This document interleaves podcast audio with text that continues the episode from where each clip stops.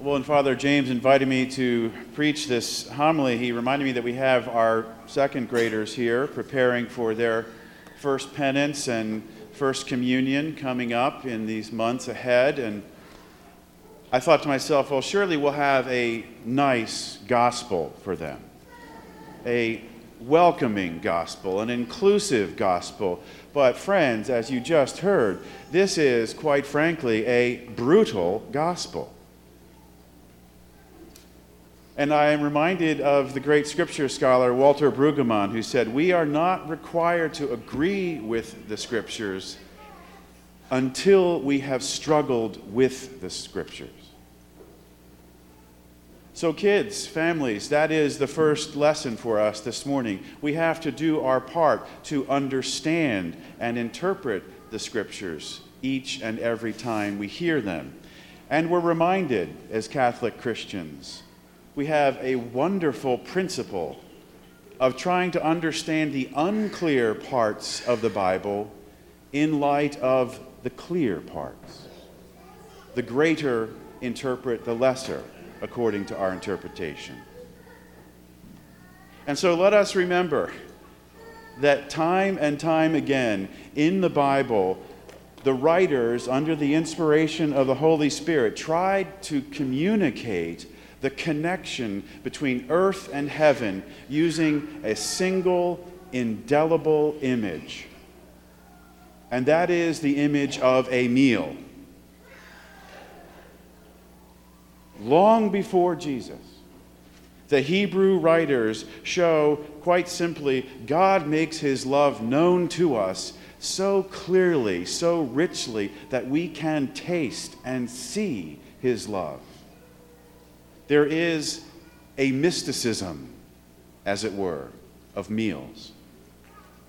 Nearly every major Old Testament promise was offered, accepted, and often rejected over a meal. Forgiveness happened over a meal. Esau rips off his brother's inheritance over a meal. Joseph's jealous brothers are reconciled to him over a meal. The people of Israel, exiled because of their forgetfulness in Egypt, eat a meal of bitter food. God delivers the same forgetful people from Egypt over a meal. Israel, struggling and lost in the wilderness, God feeds them with a meal. And if we go all the way back to the very first book of the Bible, as Father Robert Barron reminds us, all of our spiritual problems can be traced to that very first meal in the Bible that went horribly wrong. Our spiritual ancestors who imprinted our spiritual DNA upon us, Adam and Eve, thought they knew better what the realities and the boundaries were, and they would decide, not God. And so what did they do? They literally seized the fruit of the knowledge of the tree of good and evil. And we also remember from the same scriptures that there is a rhythm to the meal myth- mythologies and mystiques. Because there is always another meal after a meal gone bad. God invites us to return to a second, a third, a fourth meal, a good meal that reverses the damage of that first meal, which is our first reading this morning from the book of Isaiah. The meal that Isaiah envisions is a redo, a recap of that Genesis meal. Because God never gives up on us, and His mercy is infinite and he looks down on his perpetually self absorbed people and he invites us again, as he always does, back to his table, his infinitely good meal, a rich feast of aged wines and savory foods. Here I think of my Aunt Lorraine's roast pork when that happens. But in the fullness of time, fast forward, we now have God's only Son, who is the fulfiller even of Isaiah. And what did Jesus do in his earthly ministry? Did he teach? Yes. Did he preach? Yes. But where and when did he do that? At table, over and over again, sitting down with his disciples, with the outcast, with the lame, with the blind, with the insiders, with the outsiders, with the rich, the poor, with the cool, the uncool. Jesus invited everyone to a meal with him. Which brings us to now. And here is the question Do you believe that Jesus is inviting you to this meal today? That we will really, truly eat and drink here at this table with the risen Lord of the universe because we need to be reminded of this. Every week, the priest begins our meal ceremony here with the words, In the name of the Father, the Son, and the Holy Spirit. Because we forget that we are not here in our own name, in our perpetually self centered stories, but in the story of Jesus, the great host who says, Come to me, all you who labor and are heavy laden, and I will give you rest. And at the climax of this meal, Jesus really, truly, body, blood, soul, and divinity does join us, fulfilling the Isaiah prophecy. That's all the good news. But the bad news is the brutal parts that remain in this gospel. So let's try and break this down. Who is the king? That would be God the Father, who so loved the world that he gave his only begotten Son for us here today. And he wants to give that beloved Son a banquet. And he invites us with the whole train of salvation history to that banquet that is not bound by merely human notions of time and space. And here's the hard part the guests, they don't come. And that's what Matthew really wants us to focus on, like a laser beam in this gospel. They refused to come, he says. They ignored the servants sent by the king. And my friends, that to me, they refused to come. That is the saddest line in the Bible. Because God invites everyone into that personal relationship, and we, like those before us, if we are honest, more often than not, we say no. And so, here again, is the bottom line. Do we believe this invitation today? That despite all of our refusals, God still invites us to this meal here and now. It is a question that has a binary answer yes or no.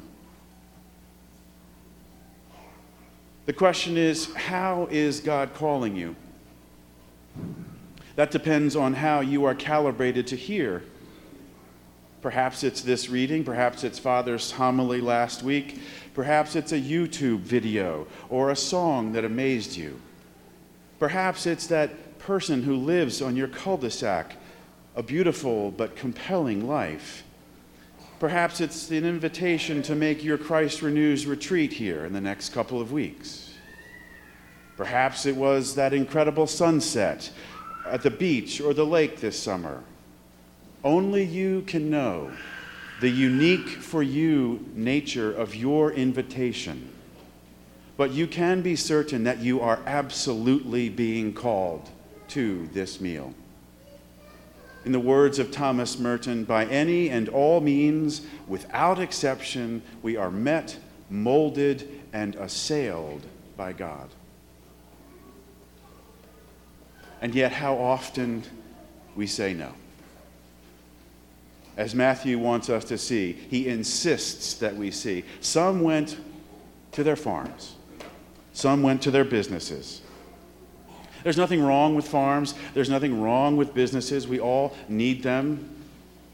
But much easier to go to the second tier important things in our life, to select lesser gods and lesser meals Kids select sports teams, Bengals, Panthers, all consuming careers, and our precious, precious calendars.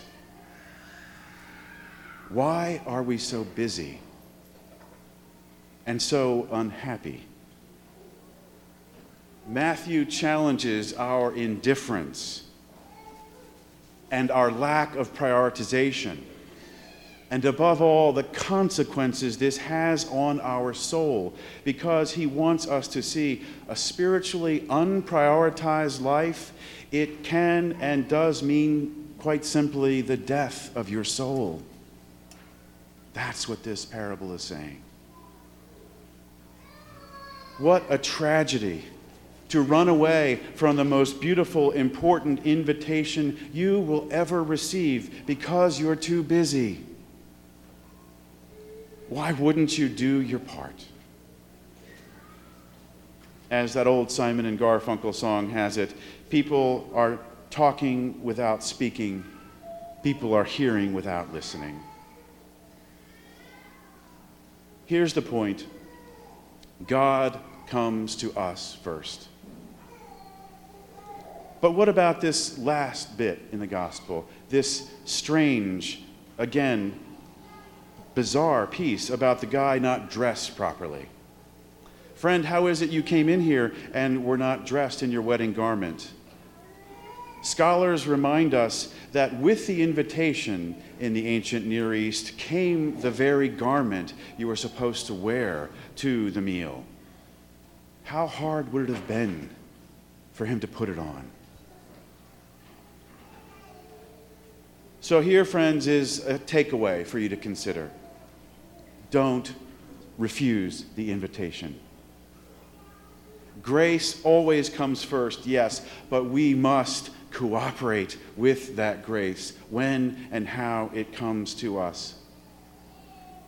And here is a second takeaway it's possible to say yes, but not to change your life.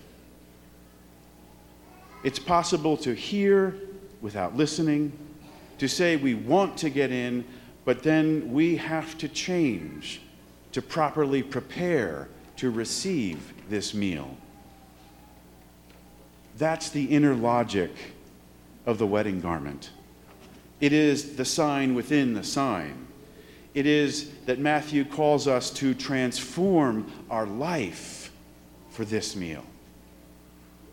Or, as St. Paul has it, to literally put on Christ which means to take off the tired old clothes of our perpetually self centered lives and put on the new garment of love, the new garment of reconciliation, the new garment of mercy, the new garment of forgiveness. And so, the bottom line here, my friends conversion of heart and parents of the second graders, catechists, teachers, all of us, let us remember in this seemingly brutal gospel that is a moment of grace. We are capable of converting our lives. And so let us all reflect on this gospel with these questions Have we said yes to God's invitation? And secondly, if we've received the invitation and are inclined to come, have we really changed our lives? Have we really embraced the call to continuous and exacting conversion? In the name of the Father, Son, and Holy Spirit.